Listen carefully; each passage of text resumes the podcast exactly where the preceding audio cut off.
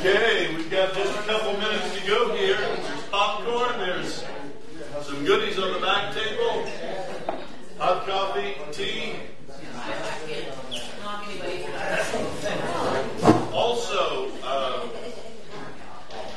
our morning class, we were dealing with the remnant and how to pray for the Jewish people around the world.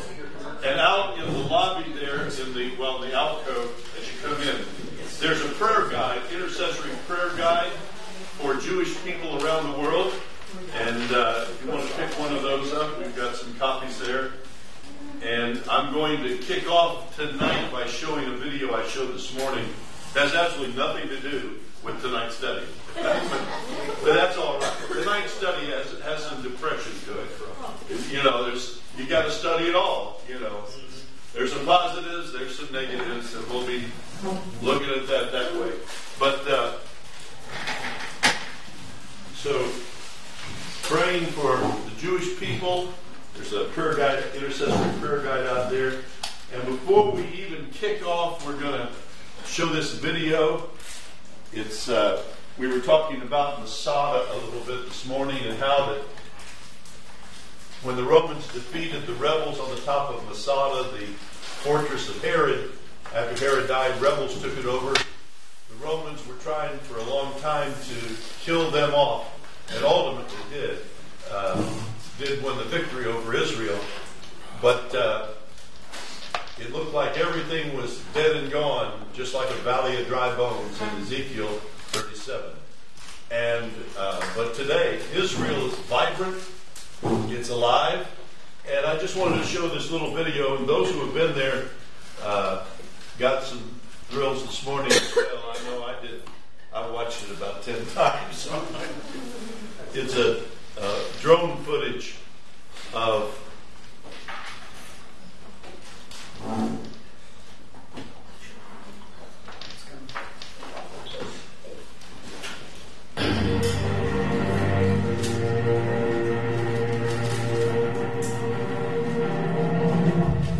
that's the Roman ruins of the Roman fortress trying to go up.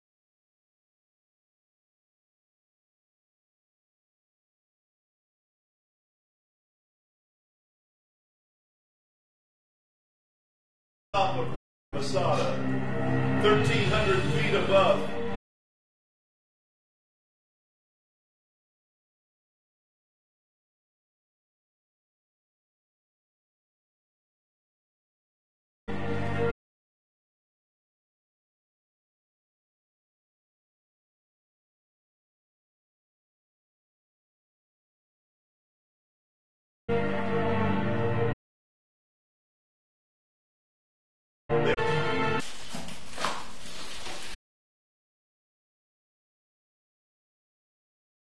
Ruins. There's a place and rebels that had gone up there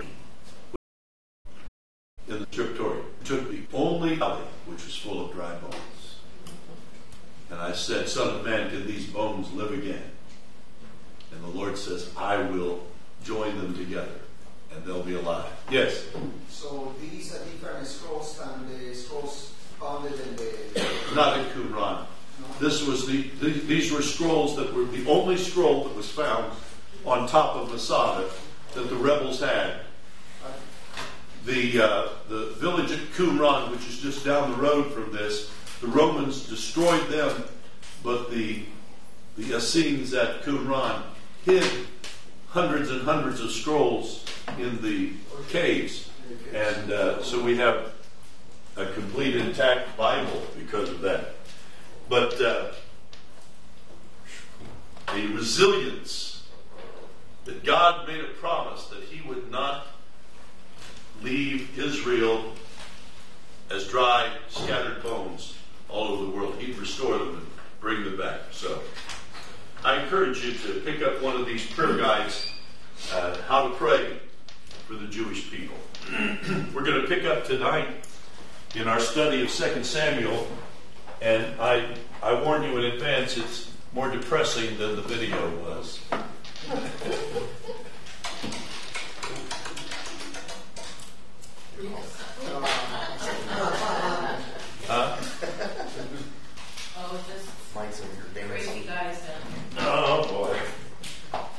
Take them anywhere. Okay.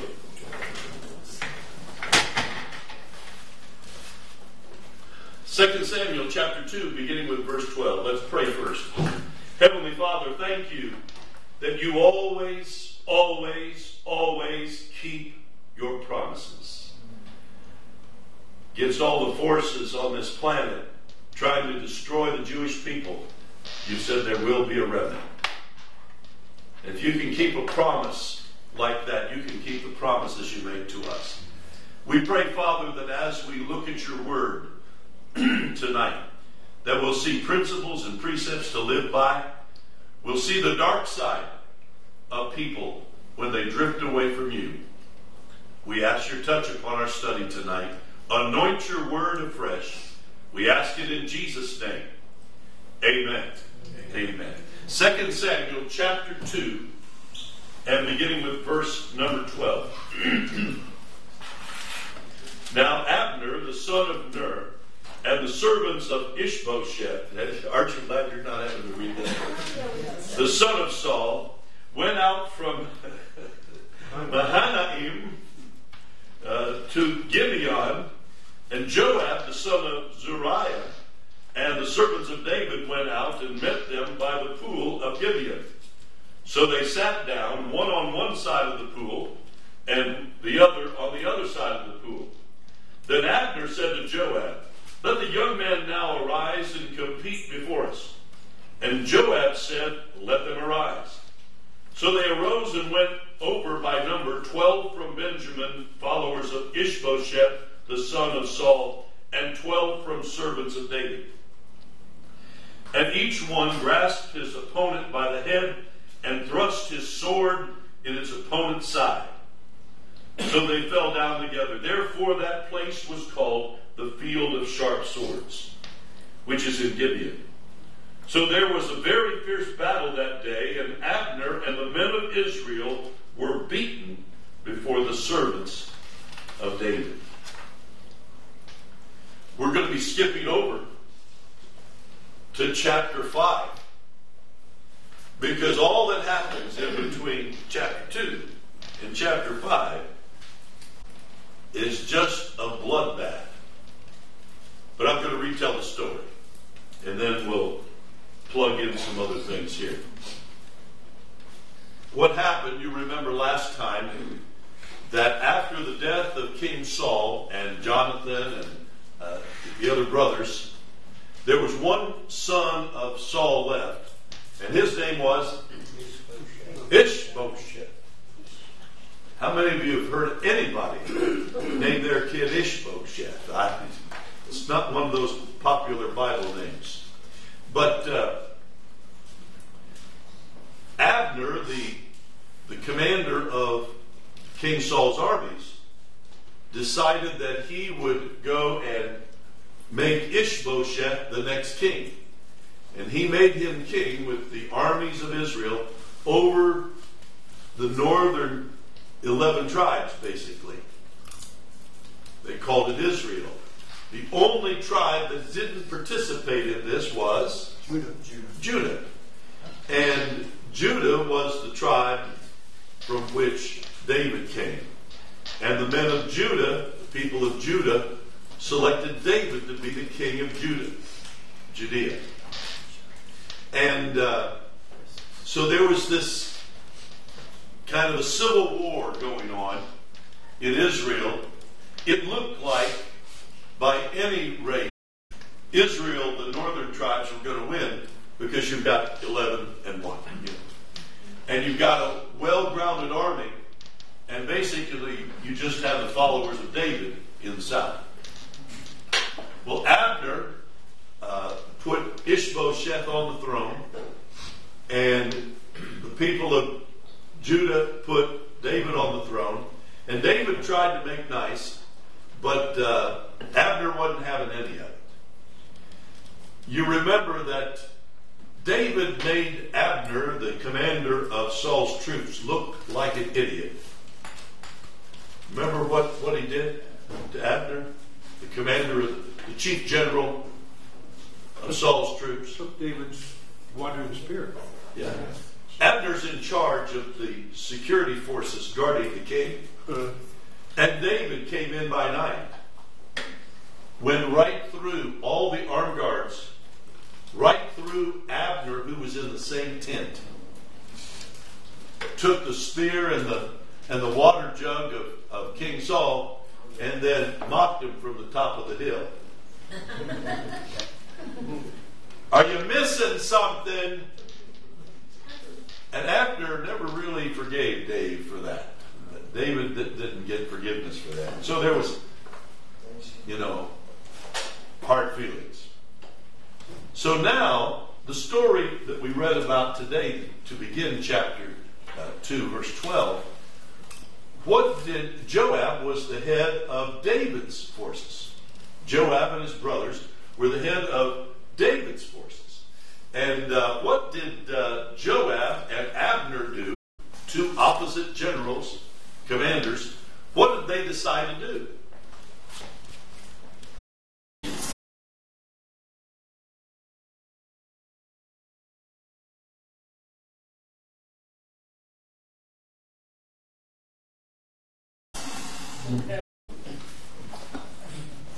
Let's fight. Well,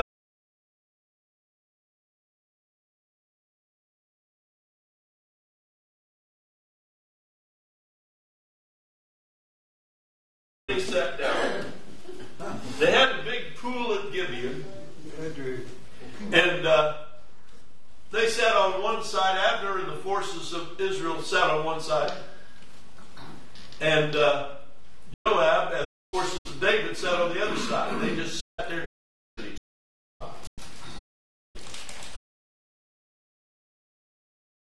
The Philistines, and they said, "Go to it, guys." So, they're sitting around the pool, sitting around the water pool there, and watching the guys fight. And they fought, and they stabbed each other with spears and grabbed each other by the head. It was like a big-time wrestling match that you see on TV. They probably threw some folding chairs at each other and everything, but who prevailed? David's group. Joab's group. So we pick up the story there. I'm not going to read the whole story. I'm going to retell it.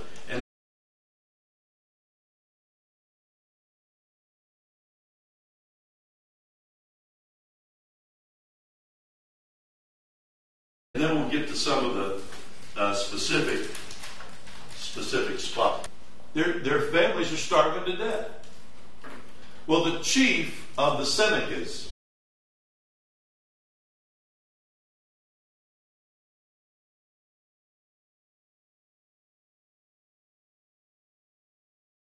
had an idea.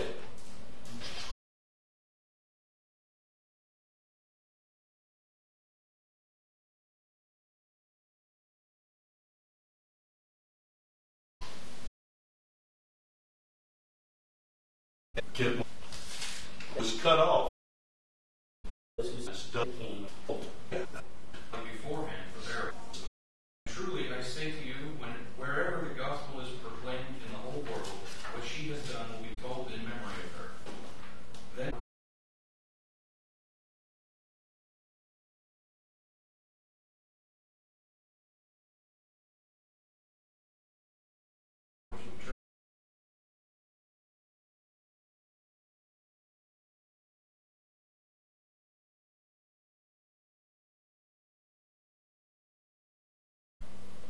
okay.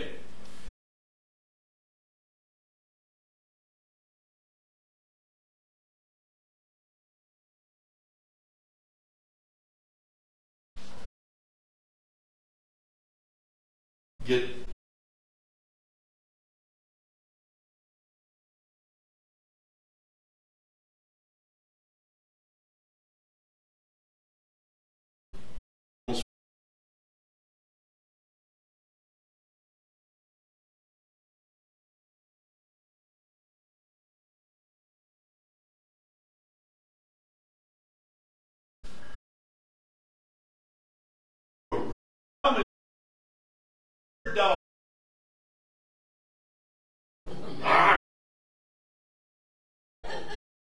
her to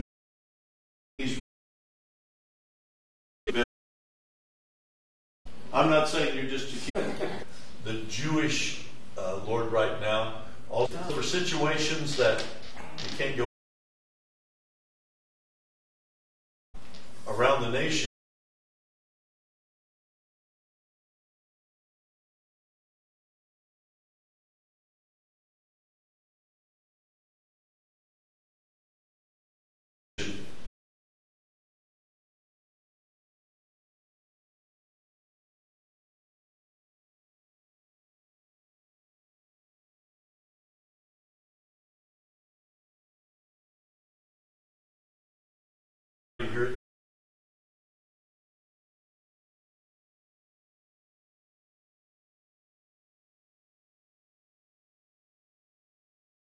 Trinity and have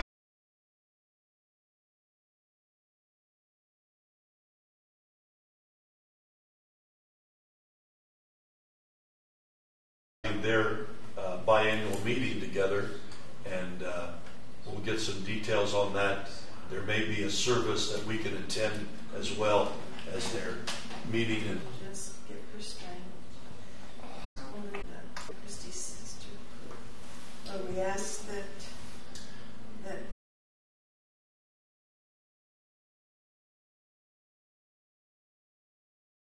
they will have wisdom.